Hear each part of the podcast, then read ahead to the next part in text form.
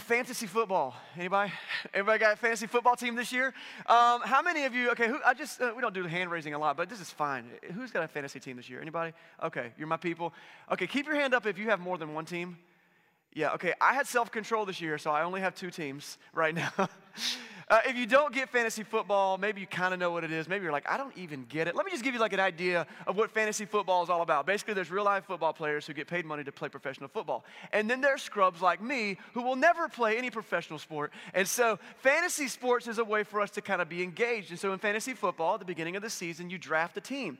And you can literally pick teams from all over the NFL, and they become your virtual team, and you become their manager. And so you have a quarterback from one team, and maybe your defense is from another team, and wide receivers and running backs from different teams, those are football positions. And so they're on your fantasy football team. And in the real world, they score points by maybe how many yards they run or how many touchdowns they score or how many, you know, interceptions they have or whatever, how many field goals they kick. And so in the real world, they earn points, but on the fantasy app, uh, it's, uh, it's, it's basically like Dungeons and Dragons for, for jocks. It's like, it's not real life, but it feels like real life. And so you earn points, and, uh, and, and, and, then you compete against other people who manage fantasy football teams, and it's, it's a league. It's a lot of fun.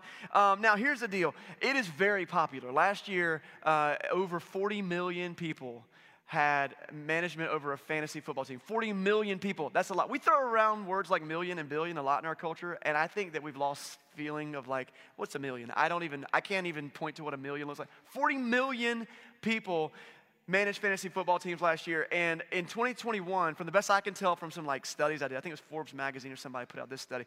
They said that fantasy football generated last year, 2021, an estimated 8.88 billion dollars I'm not making any of that. I don't know where the money goes, but it is generating some cash, okay? And so it's a big deal in our culture. Fantasy football players, there's been some other studies because it's such a phenomenon in culture. Uh, how much time do people spend on these teams and in this thing? So, fantasy football players, on average, they say, people spend an estimated 6.9 hours per week on their team. Now, I'm in leagues with people that I'm sure spend zero time on their team, and I I appreciate you. Um, but some of them are worse than that.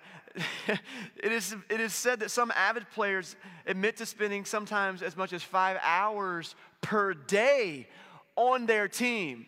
And some of this is happening at work. In fact, 96% of people admit to working on their fantasy football team while they're on the clock at work. Now raise your hand. Just kidding. Don't do it. Okay, so like the majority, 96% of fantasy football owners are like managing their teams at work. And the newest stat that I can find, uh, this came from 2015, so I'm sure it's higher now, is that, uh, that I, I think this is just in America, employers lost over $9 million in productivity because of their employees working on their fantasy football team at work. Okay, football, it's a big deal. Uh, right now, my good buddy Paul, who is a avid fan of a team in Washington, they can't decide what their name is. Um, this year they have a new name, but he right now is wearing a Dallas Cowboys hat. Uh, because of a game that happened last week where the Dallas Cowboys won and the Washington team lost. And, and that Paul, you're a good man. Um, he even said he would be right here for that moment, so you can be dismissed now. uh, it's a big deal. It, it consumes our cu- culture. It's, it's unbelievable, though, that football is such a big deal. Think about what it is. This is grown men in spandex running around in a field, tackling each other for like three hours, and we pack stadiums to watch that mess, right? It can pay your way through college to play this game. It's unbelievable. It changes the layout of cities and people's entire schedules. It's unbelievable, but the truth is, though it's unbelievable, it's undeniable. It's everywhere. Even if you hate football, right now, you're like, all I can think about is how much I wish football season was over. Right? yes, it's everywhere, right? And so I, we used to live in Greenville, North Carolina, my family, and uh, home of the East Carolina Pirates, purple. There's a couple in there, okay. And uh, we, loved, we loved our Pirates while we were there, and it was unbelievable what the city would do on game day. I mean, just shut down. Like, you want to go to the grocery store on game day? Forget about it. Like, you are not going anywhere. Whole places are like, our whole store exists for parking now. And stores in Greenville, we were there last weekend, and, uh, you know, they, the facade of buildings are just purple and gold, and PeeDee the Pirate is everywhere. Uh, it's, it's unbelievable, but it's undeniable. I, why do I say all this? Um, I, I think, first of all, the reason I open up a sermon talking about fantasy football and football is because, let's be honest, it is hard to pay attention in church. And it's very helpful when the, when the preacher throws us a bone and talks about something that we care to listen to. So you're welcome. There's that. But the other thing is this football is, and, and many sports are this way. Football expresses in us something that we deeply desire. Uh, we don't want to just be fans of things. I mean, I like to be a fan of my favorite football team and I like to watch stuff on TV, but I want to feel involved. I want to feel, feel actively present in the moment. That's why I yell at my TV. I don't think that Coach McCarthy can hear me, right? But I will yell at him the whole game and I will cheer on my players all the way from here in Wilmington, even though they're playing across the country, because I want to participate. Fantasy football is that way as well. We feel active participation in a league that has nothing to do with you. Really, you're just making a bunch of people rich. But we want to be active in things. We want to participate in things. We don't want to just be fans. And I want to start with that mentality because that is the church. We have an opportunity to be active participants in what God is doing in this world. And I think that's one reason when we are in a healthy place with God and a healthy place with His church, when we get passionate about things like a trunk or treat. Like, the kids really need candy, more candy. Like, there's, it's a national institution that we're already going to give them candy. Why does the church need to gather together to, to love on kids in foster care through a trunk or treat? It's because I want to do something. I want to be involved in that we want to participate. And so we're kicking off today a, a series that we're calling Above and Beyond. And you might have noticed that uh, we've gone a little bit above and beyond in how we have branded for this series. We do a different sermon series every four to six weeks anyway. Uh, but I got a t shirt, um, you know, because it was time for a new church t shirt anyway. We've got a couple extra, by the way, if uh, we ordered more, if you want to get one, they, are available. Um, because this is, we've talked about even a lot of the subjects we're going to cover in this series, we talked about them. There's is a, there's a fairly small list of things that we cycle through uh, in Christian learning that we need to know about. And a lot of those things are going to be contained in this teaching series. But the reason this series, I think, needs to be different is because it needs to be about that rally cry that we get involved, that we be actively uh, participating in what God's doing in the world. For nine years, our church has been a mobile church. We have set up and tear down for nine years everything that we do. And you, many of you, most of you, are painfully aware of that. I mean, we were here at 7 o'clock this morning, turning this gymnasium into a place where we could all sit down and hear some music, and the kids could have a place back there, and there's coffee in here. After this, we're going to clean it all up, and we're going to do it all again next week. And it's been a crazy journey. And we have been that scrappy new upstart uh, in town, and it's been kind of cool to get to talk about it like that. Yeah, we're a new church in town, we're doing these things. Uh, but we have had to beg, borrow, and barter to do stuff anywhere, right? We, we've used so many different places. We've been in this place, we've been, you know, in public parks, we've used other churches' facilities, we've met in a school for a while, we met at a movie theater for a while. We were once displaced by a fire late on a Saturday night, so we showed up on a Sunday morning like, oh, I guess the fire trucks are not going to let us in today. And so, like, as much as that is cool and it's an adventure and it's fun, let me be honest, it's exhausting. Amen? Yeah, right? Now, here's the thing.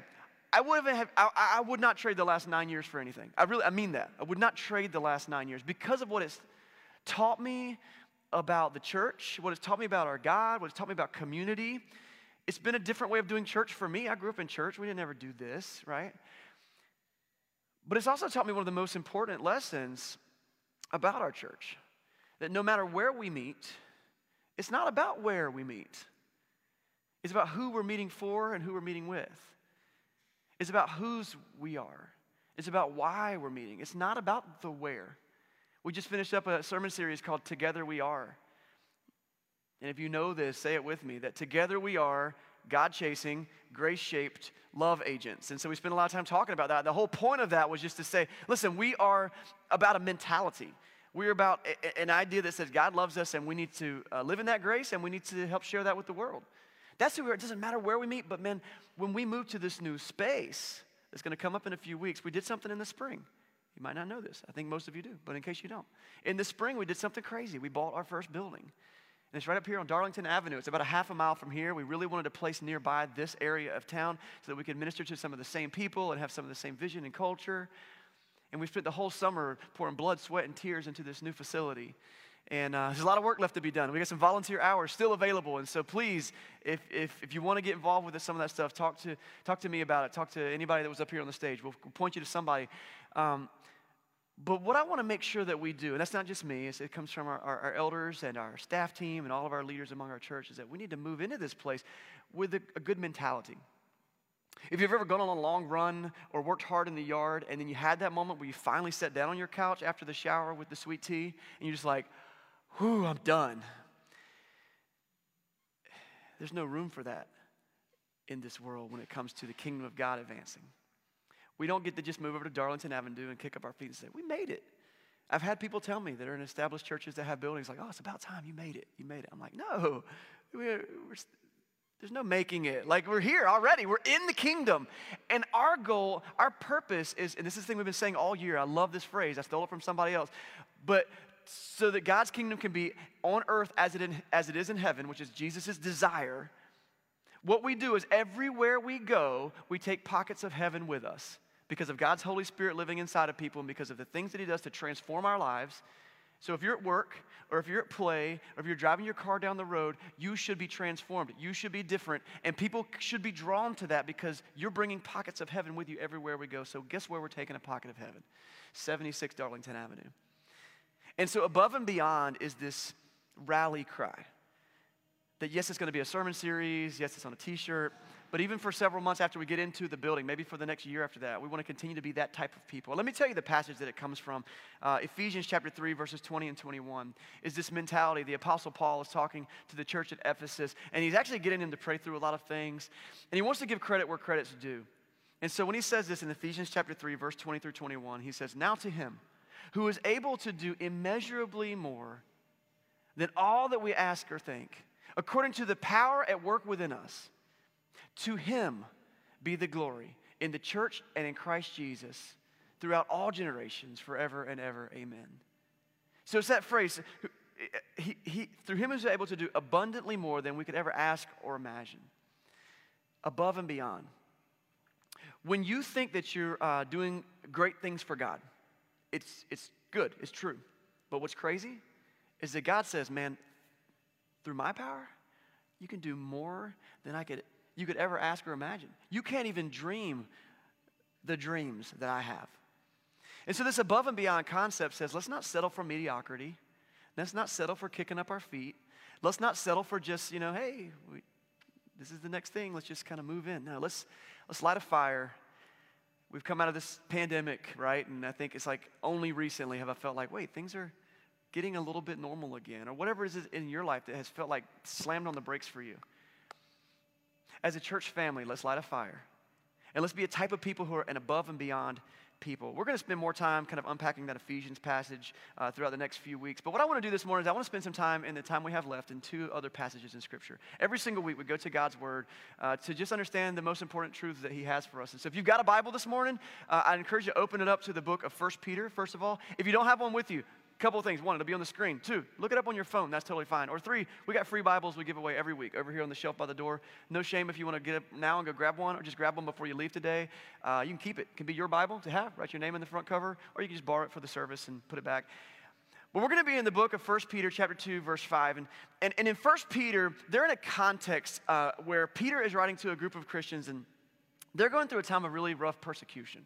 It's rough uh, in the time that Peter's writing into. And he wants to make sure that they understand their role and their purpose as the church where they are.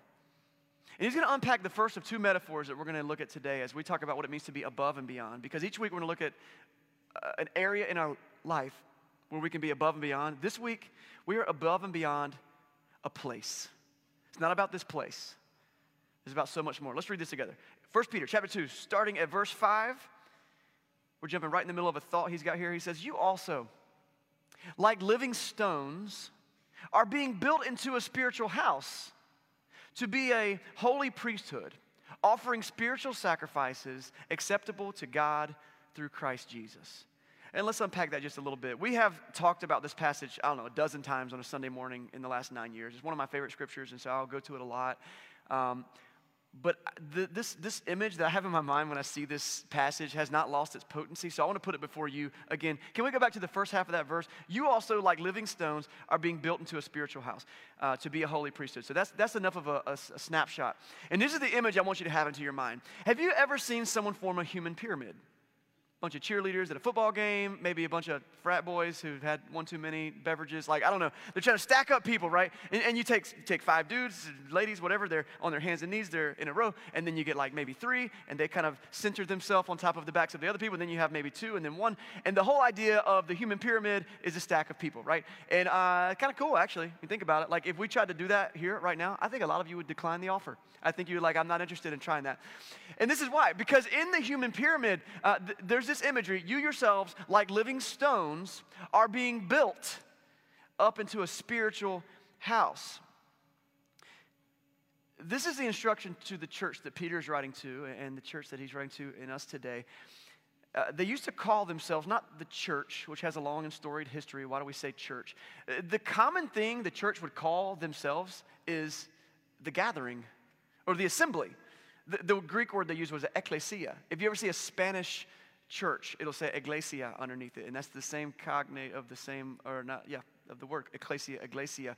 And so uh, the whole idea is the assembly, the gathering. So I have a friend in Africa who is a missionary. I think he's been here 30 or 35, 40 years maybe. And they don't refer to their, their bodies as churches, they say the assemblies. So it'll be like the assembly at Wilmington, the assembly at so and so's house. And so I like that because it kind of puts into mentality that it's not about a place, it's not about a building, it's about the people that gather there. And they knew that it wasn't about the event and it wasn't about uh, the, the, the structure they were in, but it was about the ecclesia, the ecclesia, the assembly, the gathering. And Peter tells them this listen, when you're together, you are like living stones.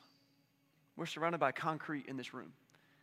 These are concrete blocks, and they make up the walls of this building. And in a very real way, when the body of Christ gathers, when we come together, we are like stones stacked one on top of the other to create an environment. For what? He says, You're being built up as a spiritual house to be a holy priesthood. In the Old Testament times, this is, you know, before the time of Jesus and even during the time of Jesus, the Jews would come to a place called the temple. And in that place, they would have a, a select group of individuals called the priesthood. And the priests were responsible for overseeing people's worship and making sure that not only that they did everything kind of the right way, but also that they com- communicated to the people messages from God. A priest is someone who kind of stands as liaison between God and mankind. And so I've got a, a mind blowing proposition for you today that if you call Jesus your Lord, you are a priest. Biblically speaking, that's what this passage is saying. And you know what priesthood are for? They're there to oversee worship and to help facilitate worship. And I love what it says. Let's go to that second half of the, the, the verse here. It says, You are a holy priesthood to offer spiritual sacrifices acceptable to God through Jesus Christ. And we can unpack that for a really long time because we have a job to do. There should be no spectators or fantasy owners in the church. We're in a position where we get to come as liaison to human beings and say, hey, let me help you offer that spiritual sacrifice acceptable to God through Jesus Christ. Let me come, let me bear that burden with you. Let me say a prayer with you. Let me come alongside you in this struggling part of your life. Let me help you with a physical need. Let me come to you to help you get to a place where you can give glory and honor to God. Both people outside of the church, people who wouldn't call themselves believers, and yes, inside the church, people who would call themselves believers. It's a crazy metaphor, and so I want to put some more skin on it. So you're a house, okay? Congratulations. You're a brick, you're a house. But there's another metaphor that might hold more weight with you. Uh, this is from Romans chapter 12. And uh, we're going to move from the analogy of the, the building to an analogy of a, a body. Often we call ourselves the body of Christ. And so this is from Romans chapter 12, starting at verse 4. And the Apostle Paul is talking now, and he's going through Romans chapter 12 is one of the greatest chapters in the Bible in, in, my life. I've just seen what God can, can do and transform your mind and, and really work through you to make you the person that He's called you to be. But as you hit chapter 4, He wants you to know that it's not all about you. it's not all about you. It's actually about this body that you're a part of. Starting at verse 4. It says, For just as each of us has one body with many members, these members do not all have the same function.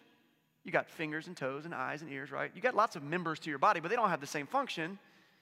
So in Christ, we, though many, we form one body, and each member belongs to all the others. We have different gifts according to the grace given to each of us. If your gift is prophesying, then prophesy in accordance with your faith. Or if it's serving, then serve. If it's teaching, then teach. If it's to encourage, then give encouragement. If it's giving, then give generously. If it's to lead, do it diligently. If it's to show mercy, do it cheerfully. And there are lots of places in Scripture where the Apostle Paul specifically makes these lists of things that uh, you can do in the body of Christ. Administration is one of them, and hospitality is one of them. And, and there's a good chance that there are more today, like having the ability to manage uh, marketing or online presence. Like, I believe that's a gift that probably wasn't mentioned in Scripture because there was no internet, right? But like, there are different things and skills and talents that God's Holy Spirit can come alongside with you and amplify, I think actually many times endow you with like, I know people who really weren't good with, uh, I don't know, let's say public speaking, and then they come to Jesus, they find a passion, and all of a sudden they're like, I can do this now. The nerves are not there, or maybe the nerves are still there, but I find that I have a skill. And so, uh, on occasion, he'll gift you with something that you didn't even have before, or other times, he will amplify something that you're already good at. And as a person with a different skill and a different gift and a different passion, Paul uses this analogy of a body. In another place, he talks about a body, and he's like, listen, if the whole body were an eye, where would the sense of smell be? Not to mention that would be pretty creepy. Like all you can do is look at stuff. And I hope somebody signs up to be eyelids because we really need eyelids, right? Like every part of your body, uh, it complements one another and they work together. Hopefully, this afternoon, many of you are going to do a, a great American pastime and you're going to lay on your couch and you're going to turn on uh, Fox or CBS You're going to watch a football game. And I'm going back to the football analogy because it, it works. But when you, when you watch a game, I mean, you're going to see some 300 pound linemen that are eh, blocking or trying to rush the passer. You're going to see someone with a good arm and some good thinking skills, and they're going to be passing the ball. You're going to see people with, they're really fast and they can bust through a line and run a ball. You're, you're going to see tall, skinny, lanky guys are going to be running out trying to catch the ball or trying to swat a ball down that somebody else is trying to catch. You're going to have like a 150 pound uh, soccer player, okay? And he's really, he can kick a ball a mile. And I don't know how he got on the team with everybody else, but only one guy can kick it through those uprights. And they can win games. They can lose games. and they can win games. And so, like, without each person on that team, like, the unit doesn't function. If the whole football team were kickers, well, that wouldn't be very much fun. but we need a kicker. And in addition to the kickers, you also need the coaching staff and the training staff and the referees and the scorekeeper and the, the person that carries the water and that person that wraps everybody's feet in that stretchy tape. Like you need all of that to make the team function. And, and I think that when we look at the church, we've got to realize you, you, you, you, you, you, you, you, you have a role to play. And we tend to outsource our faith by saying, listen, uh, we, we got a preacher, like he's in charge of uh, the faith part. And uh, so we're just going to attend and listen to him. And I honestly, I can say, I don't think that that's the mentality of most of you. I think that you actually do a really good job serving. But I think that as a whole, sometimes that's the impression that we have as our faith. We can outsource the important stuff and then the rest of it doesn't matter, but it all matters. I am not good at working with preschool students, I will get them in trouble. but praise the Lord that there are people right there with our kids right now, helping them learn that Jesus loves me. This I know, for the Bible tells me so. God loves you. You're beautiful. Do good things.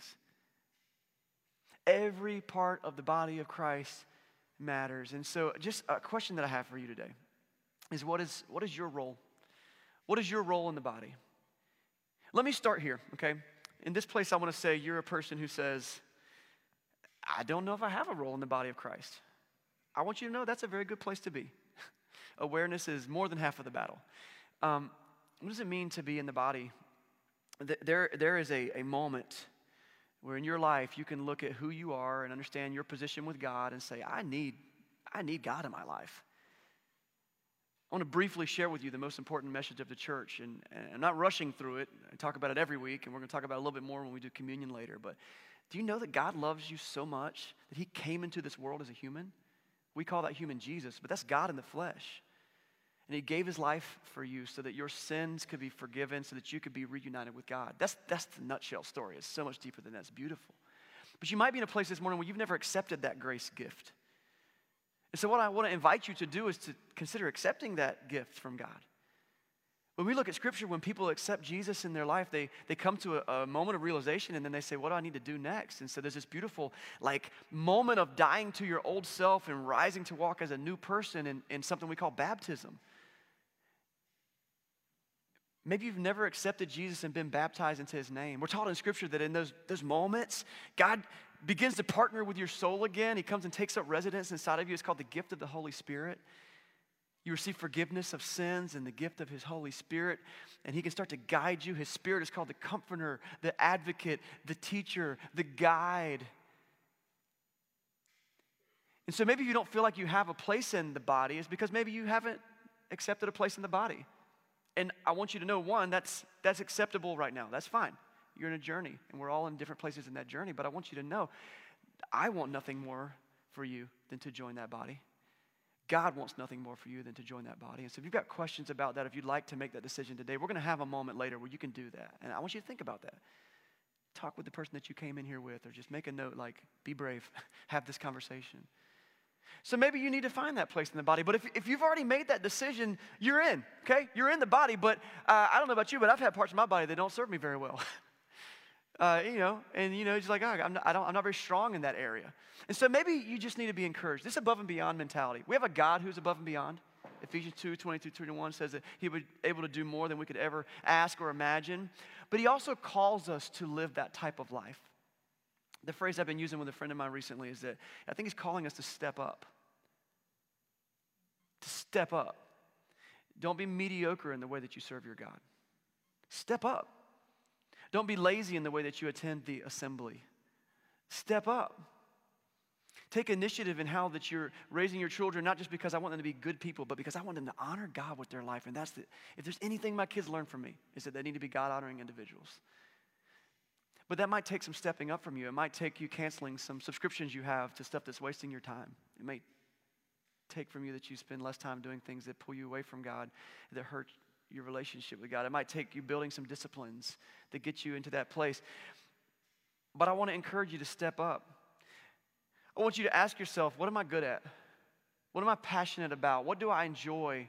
What do I constantly think about? What resources do I have? Like when like if someone defined you and was going to make like a documentary about your life, what would be the top 5 things they would always talk about? And then ask yourself, how do I use those things passionately to build the kingdom of God in my corner of the world? Step up.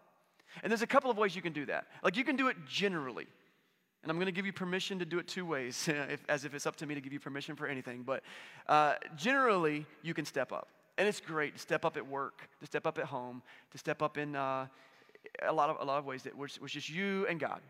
I think a lot of times we're guilty, especially in this more lackadaisical culture, and we don't like a lot of pomp and circumstance and people telling us what to do.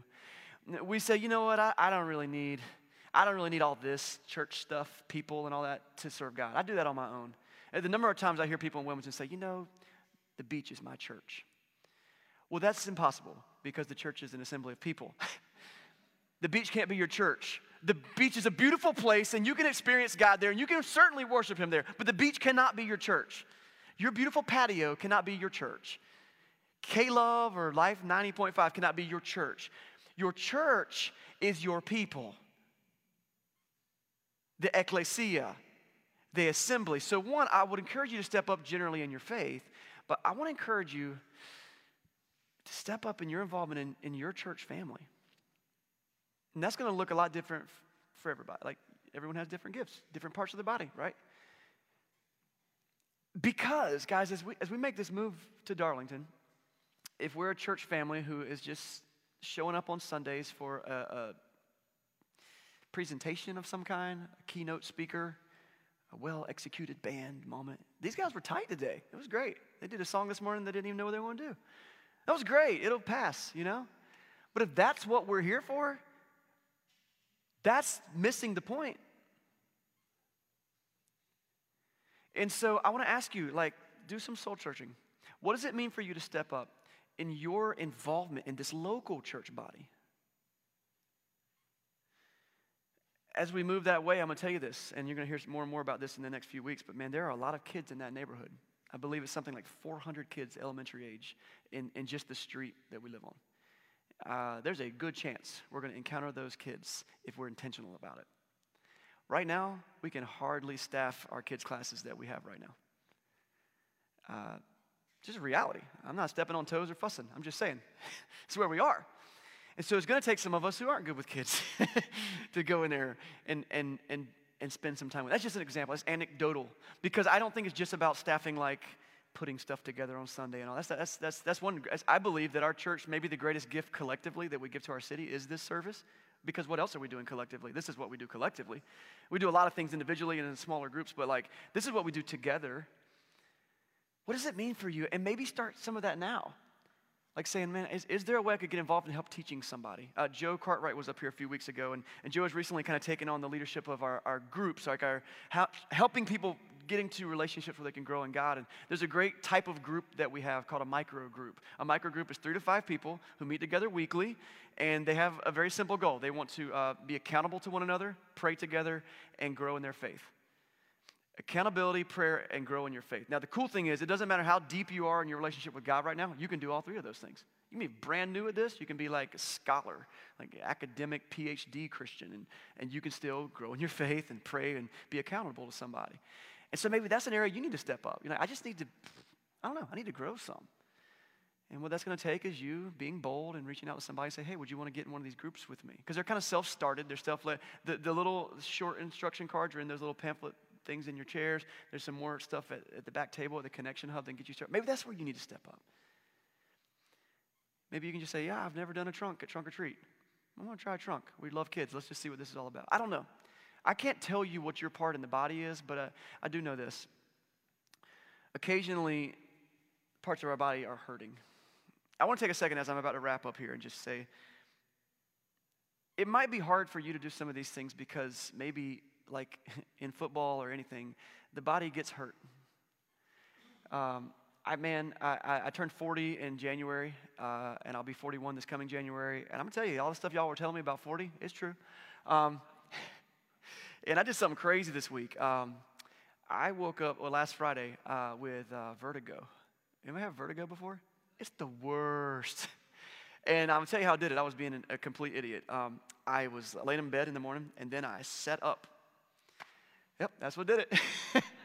that's what did it. Um, and then I, it was the worst like five hours of my life after that. And I'm just like, what's going on? And so uh, I've been hurt. I've, I've, I've broken bones. Some of you were present when I dislocated my shoulder doing uh, kickball because I live on the edge, guys. I sit up, I play kickball, and uh, healing takes time, right? And I think sometimes within the church we forget that people are hurting. You might be in a place right now where you're, you're like, I come because this is the closest I can get to being active in the body. But sometimes um, the reason I know that my shoulder's sore is because it tells me. And maybe you just need to speak up. I'm sorry if someone didn't notice, but maybe you can let somebody know that you're hurting. Or maybe we need to be more observant and be looking and say, man, what's going on in their life? Um, because I think sometimes as a church we forget that we're also a bit of a hospital for people's souls. And I'll tell you what uh, hurt body parts need they need physical therapy.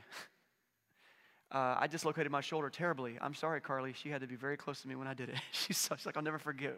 Your arm was in the wrong place. But watch this. Yeah. Um, but it began with baby steps of me trying to get my arm 10 degrees off my leg. And it took well over a year and a half to have full mobility. And that's a metaphor.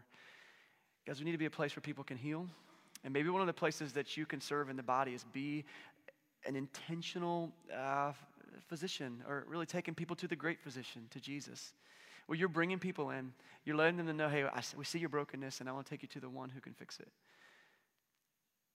Now, the fact that the church is a worldwide phenomenon and has been for over 2,000 years, it's, it's unbelievable. It's unbelievable, but it's undeniable. Broken marriages are healed, addictions are beaten. People who have no family find a place to belong. People who are ruined find a new start. And that's what we exist to do because we are more than a place.